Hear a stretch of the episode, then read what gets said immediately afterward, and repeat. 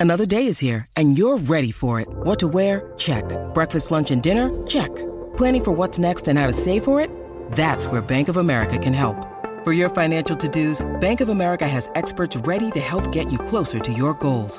Get started at one of our local financial centers or 24-7 in our mobile banking app. Find a location near you at bankofamerica.com slash talk to us. What would you like the power to do? Mobile banking requires downloading the app and is only available for select devices. Message and data rates may apply. Bank of America and a member FDIC. When you need mealtime inspiration, it's worth shopping Kroger, where you'll find over 30,000 mouthwatering choices that excite your inner foodie. And no matter what tasty choice you make, you'll enjoy our everyday low prices, plus extra ways to save, like digital coupons worth over $600 each week. You can also save up to $1 off per gallon at the pump with fuel points. More savings and more inspiring flavors make shopping Kroger worth it every time. Kroger, fresh for everyone. Fuel restrictions apply. With threats to our nation waiting around every corner, adaptability is more important than ever. When conditions change without notice, quick strategic thinking is crucial. And with obstacles consistently impending, determination is essential in overcoming them. It's this willingness, decisiveness, and resilience that sets Marines apart. With our fighting spirit, we don't just fight battles, we win them. Marines are the constant our nation counts on to fight the unknown. And through adaptable problem solving, we do just that. Learn more at marines.com.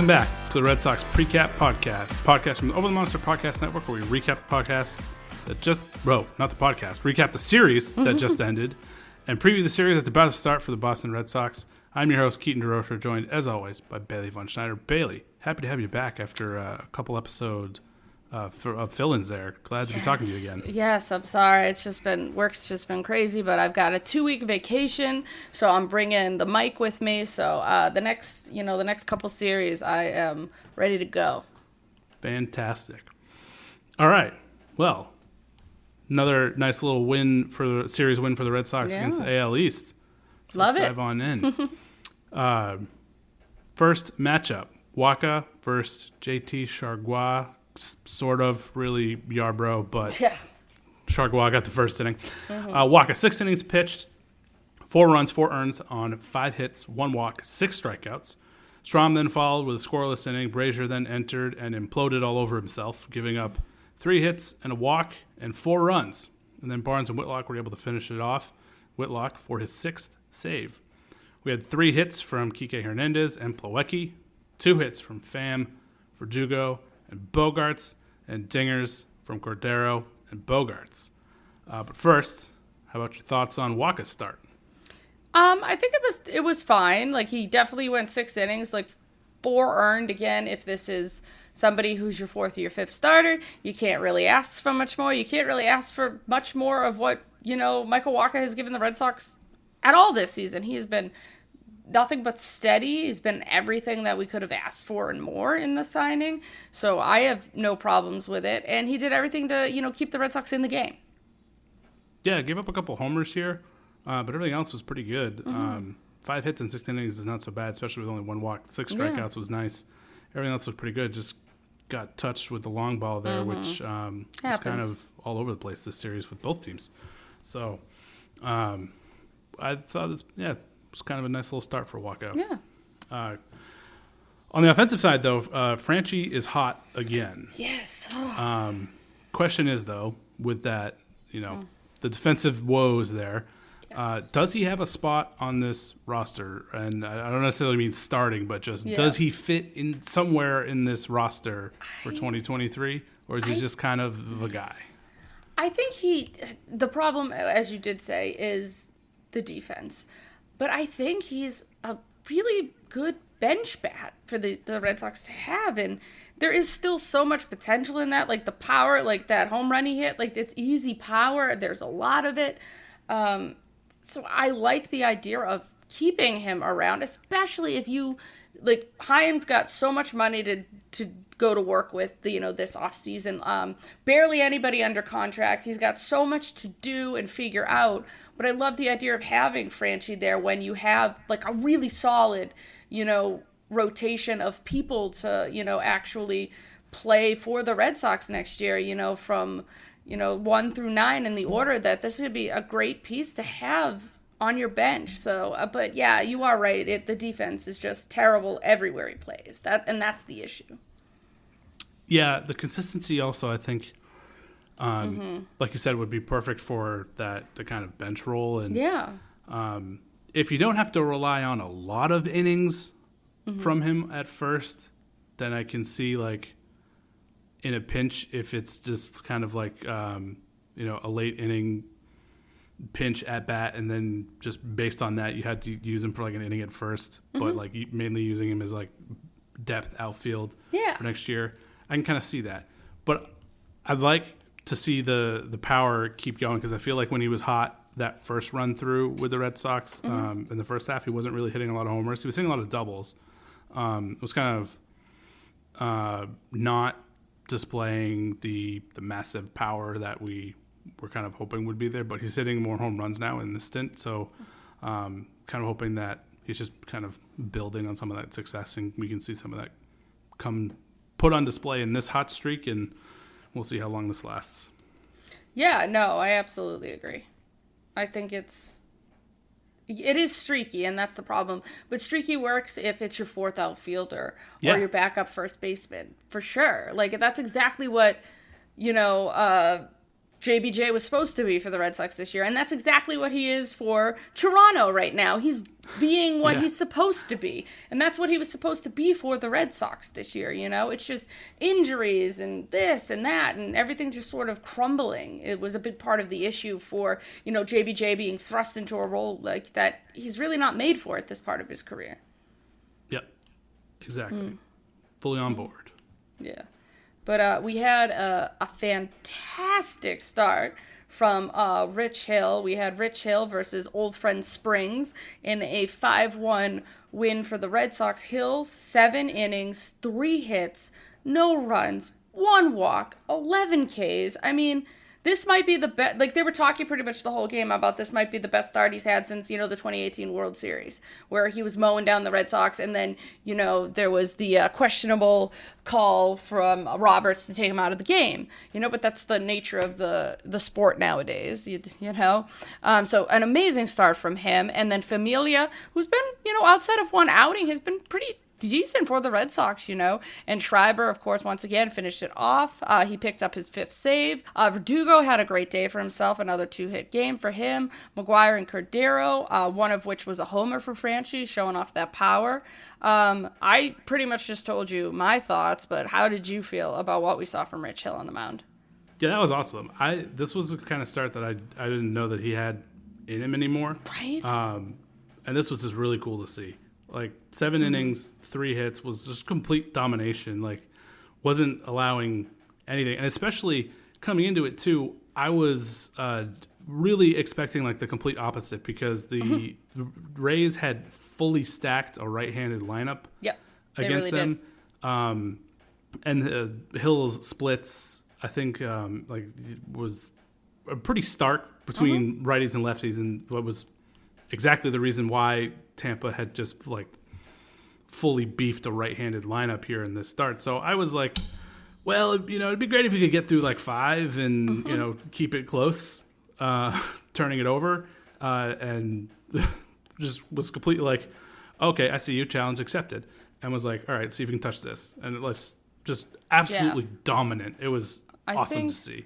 I think we got to give a little bit of credit to McGuire as well. Like I think since he's come, like he's great behind the plate. I think he called an amazing game. I think the pitch mitch was just brilliant. So like I think these are things that we're seeing that we lacked with Vazquez. I don't think that Vazquez necessarily ever called a great game. You know, um, so I think it's it's nice to see someone behind there, and you can roll with someone who you know maybe isn't hitting the best when they're calling a great game because there's a value in that, you know. But I mean, again, he had two hits in the game, so like he was also contributing um, at the plate as well. Yeah, yeah, I think you're right. You know, we always heard, um, you know, pitchers liked pitching to Vazquez because of his defense, but we didn't hear a lot about the game calling ability there. It was always just the just his defensive ability to keep Yeah. everything in front of him. Um, but we are seeing that with McGuire, and that's something definitely to watch going forward. Yeah, and then um, speaking to Rob Bradford about uh, playing in 2023, Hill did outline a plan for essentially a very extended spring training like schedule with extra time to ramp up, and then uh, committing to a roster around the All Star break to conserve innings and energy, um, which is like an interesting way of going about it. And I guess when you you are as old as Rich Hill, you can sort of figure this out. But like, do we think that that's something that the Red Sox would? Try to do, you know, sort of like mid-season acquisition of Rich Hill. It's not a bad idea at face value. Yeah. And then the more I thought about it, I was like, I feel like this team is going to look so different next year. Yes. Oh my It- god. I think yeah. it really fully. I, like I don't know if I'd be able to like be like, oh yeah, no, that totally makes sense until I actually see what the team looks like at the All Star break next year. Mm-hmm. Yeah. Um, I have no idea what the starting pitching is going to look like, but you never can have enough of that. Yeah, I um, mean, when Jacob DeGrom is starting the All Star game for the Boston Red Sox, you know, um, you're not going to need Rich Hill, you know. Exactly, exactly. But you never know with injuries, so it's like we Very could go into like start the season and be like, no, no, no, we're totally good. We've got like six, seven deep. We feel strong about it, and then half of the starters that they have go down, and you're like, hey, actually, you know, it'd be kind of nice to have a guy like that. So Yeah. um, I feel like for his plan makes a lot of sense. Yeah, absolutely. And I feel like it would be just a wait and see thing for the Red Sox. But um, you know, if they're in a spot for a guy like that, I think it, it would make a lot of sense. Yeah, true. I mean, it's good for him. It's an interesting way of trying to go about it. Yeah. Game three today. This one not as fun. No. Uh, Pivetta versus Kluber. Uh, Pivetta went five innings, gave up eight hits, five runs, all earned, three walks, four Ks. Sawamura followed, and he allowed three runs. Then Brasier was able to work a scoreless inning. Then Davis came in, finished it off, gave up four runs, two of them earned. Offense had a nice little day though. Bogaerts had three hits, Pham had two hits, Arroyo uh, and Dalbec and Cordero, uh, JDM. Uh, sorry, Arroyo and Dalbec also had two hits. Uh, Cordero, JDM, and Pham all had dingers. Three solo shots for them. Uh, what were your thoughts on Pivetta's start? Man, it's just so. It's been so hot and cold for you know for Nick Pivetta this year, and like you look at it and you're like, oh, okay, like sure it was fine, like five innings, not the best, you know, five runs, three walks, he had four Ks. This was just like this seems like a second half of the season Nick Pivetta start, and when he's your fifth or something, and you're rolling with that, you're like, sure, fine, whatever. But again, it's just because the rest of the rotation really isn't rounded out well to just say, oh, yeah, not a bad start from Nick Pivetta as your number five, and you get a couple gems thrown in there. But, you know, when it is a little more heightened, when, you know, he's supposed to be one of your better pitchers this year, and he was so good, um, it's tough to say, and he just frustrates me. Like, when he doesn't have a fastball, when he's throwing like 91, 93, he's just not good. You know, he needs that the fastball to be working for him in order for to have everything else work. So it's just frustrating at times watching someone like him pitch. Yep, completely agree. And the way that the Red Sox offense has been going lately, five runs isn't uh, a huge hill to overcome. Like I mean, obviously they were able to get four here. Yeah. Mm-hmm. So they were able to kind of climb back into that. Three solo home runs. if they were able to get a couple more guys on base. Yeah. It's kind of a, a whole different ballgame there. So if you're if Pivetta is your fourth, fifth, it's not an awful start. That was enough No. to kind of keep you in the game, but Yeah. um, not when you have an entire rotation full of fourth, fifth starters. You're hoping for a little bit more there, and then hopefully somebody gets on base for one of those homers, and they're not all solo Yeah. shots. Yeah, then the game looks a little different. Yeah. Um, so my follow up note here on this game um, was going to be a follow up about the middle relief and how bad it's been. Um, and is it time to make some changes? And in the couple hours Yeah. since I wrote this, they are starting to make some changes. Yeah. So uh, Austin Davis and Sawamura have been DFA'd. Uh, we it has being reported that Zach Kelly is one of the names coming up. Uh, hopefully, Frank German and Edward Bazardo, uh, one of them, um, will be the other. Um, so well, how do we feel about the those changes finally being made here in the, in the middle relief and getting some some new new fresh names here? Long time coming, I think. Uh, very excited. Uh, you know, they've been just playing really, really well down in Worcester. Like they've deserved this. You know, the guys that are going to be coming up. Um, and people like Austin Davis and Hiro uh, Kazu Sawamura have just not been performing. So maybe they'll clear waivers and they'll go down there um, in Worcester. Maybe they can figure some things out. Maybe they could be a part of the 2023 roster. But um, I think it's good to get see these guys and see what they can do. Uh, I'm excited for a lot of changes. I know uh, we expand to 28 shortly. I think I'm not sure exactly if that's a September 1st thing.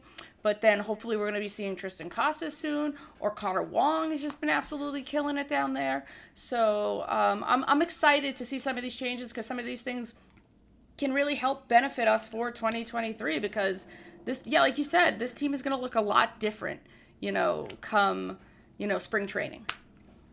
Yeah, I'm really excited to see what these guys can do. Uh, none of them are on the 40 man roster, but I didn't think that should have been something holding them back from being called up like a week or two weeks ago. Yeah, Because I don't think you were getting anything out of these guys that are being DFA'd anyway. true. Um, so I'm excited to finally see them and see if they can contribute to basically carve out their path for a roster spot for next year. So Yeah. Uh, really excited to see that. And like you said, hopefully we get to see Casas and Wong here following them shortly as well. So fun things. Who is your MVP of the series? Uh, I think I, I had to go with Rich Hill. I mean, Yeah. Dick Mountain was doing some great things in that start, and I was very excited to to see it. Yeah, shout out to Franchy. He had a nice little series, but Rich Hill, Rich Hill's the man for this one. Absolutely. All right, that's going to do it for this series against the Rays. We'll take a quick break, come back, and preview the series against the Twins. All right, the up to the minute standings here in Major League Baseball. The New York Yankees are still leading in the American League East at 78 and 50. The Rays are second, seven and a half back at 70 and 57. Blue Jays nine back, 68 and 58. Orioles 10 and a half back at 67 and 60. The hottest team in the American League since the uh, All Star break, I believe. Wild. Um, and they yeah. gave away. They sold. They Yeah. sold. Nuts. Don't understand it. Uh, And then the Red Sox in fifth, 16 back at 62 and 66. They went now uh, head to Minnesota to face the second place in the AL Central Twins at 65 and 61. Pitching matchups here we have uh, Bello versus Bundy, Crawford versus Archer, and then Wacha versus Joe Ryan. How do we feel about those matchups? I'm feeling I'm feeling pretty good. I am Bello looked really Bello's looked good. Like and anytime he has had a little bit of struggle, there's been a lot of bad luck involved. I'm really really excited about this this guy going forward, especially into 2023. So I think he's going to have a really good start. Uh, Kutter Crawford has been you know solid. He'll, he'll have his ups and downs, but again, this is this is a rookie thrown thrust into a situation that you know probably if if healthy doesn't happen. Um, so I'm actually really excited. And Wacha has been, you know, Wacha's been everything we could have asked for and more. So I'm excited about this series. Um, you know, in Minnesota. Yeah, I feel pretty good about these two. I was obviously Bello's last start was incredible. Yeah, Want to keep that going. absolutely. Um, Crawford, like you said, kind of inconsistent, but Bundy hasn't really been very good. no, Uh, Archer hasn't been good since like 2013. Joe Ryan's good though. Yeah, Joe Ryan is good. Yeah, That's that's going to be a really fun one to watch. yeah, Um, that one is easily the best matchup, but the other two I think are definitely toss ups because um, everybody's kind of inconsistent. But I think um, the Red Sox could have an upper hand with like if Bale repeats his performance and Carter Crawford could be like a little bit more consistent, then they should have the better starters yeah. uh, in those two games. So then it'll all come down to the offense. And then uh, lineup that the Twins are rolling out there um, Luis Arraez leading off, Carlos Correa, Jorge Polanco batting third, Jose Miranda batting cleanup, Nick Gordon fifth, uh, Gio Urshela sixth, Max Kepler seventh, Gilberto Celestino eighth, and Sandy Leon ninth. It's not a whole lot there. No, there's really not. There's Carlos Correa, but that's a and Arraez has had a pretty good. Isn't he leading in batting still? Yeah, Yeah, I mean, he's a tough out. But again, this should be uh, a team that the Red Sox can handle. And I do love that the Red Sox are not playing great. 62, uh, 66. You know, they're under 500, but we're talking about, you know, only a couple of games really off the pace of the Twins. And the Twins are pretty much second in the, um, you know, the American League Central. And that just proves how crappy that American League Central really is. Yeah, that's a that's a weak division there.